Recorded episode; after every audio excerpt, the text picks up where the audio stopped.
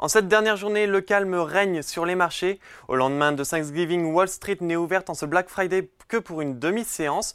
Une journée avec donc des volumes très faibles, seulement 2 milliards d'euros ont été échangés pour aujourd'hui. Mais le CAC 40 progresse doucement et termine la séance sur une hausse de 0,20% vers les 7292 points.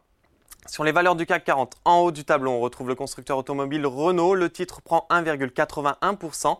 Bien orienté également, Eurofin Scientifique poursuit sur une quatrième séance de hausse avec une performance de 1,25%.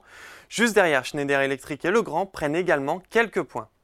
En revanche, le géant du commerce Unibail Rodamco Westfield et LVMH sont lanternes rouges avec une baisse de 0,66% pour les deux titres.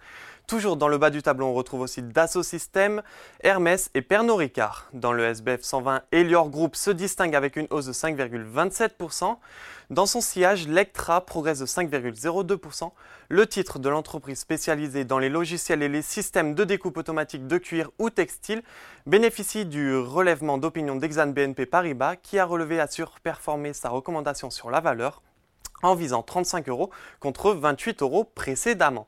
De l'autre côté, le titre Orpea cède 20,27% atteignant les 0,24 euros. Puis Clariane et Valneva sont eux aussi en territoire négatif avec des baisses respectives de 4,24 et 3,88%. Et enfin, pour terminer à la clôture parisienne, les indices américains sont en demi-teinte. Le Dow Jones grimpe de 0,27% et le Nasdaq cède 0,23%.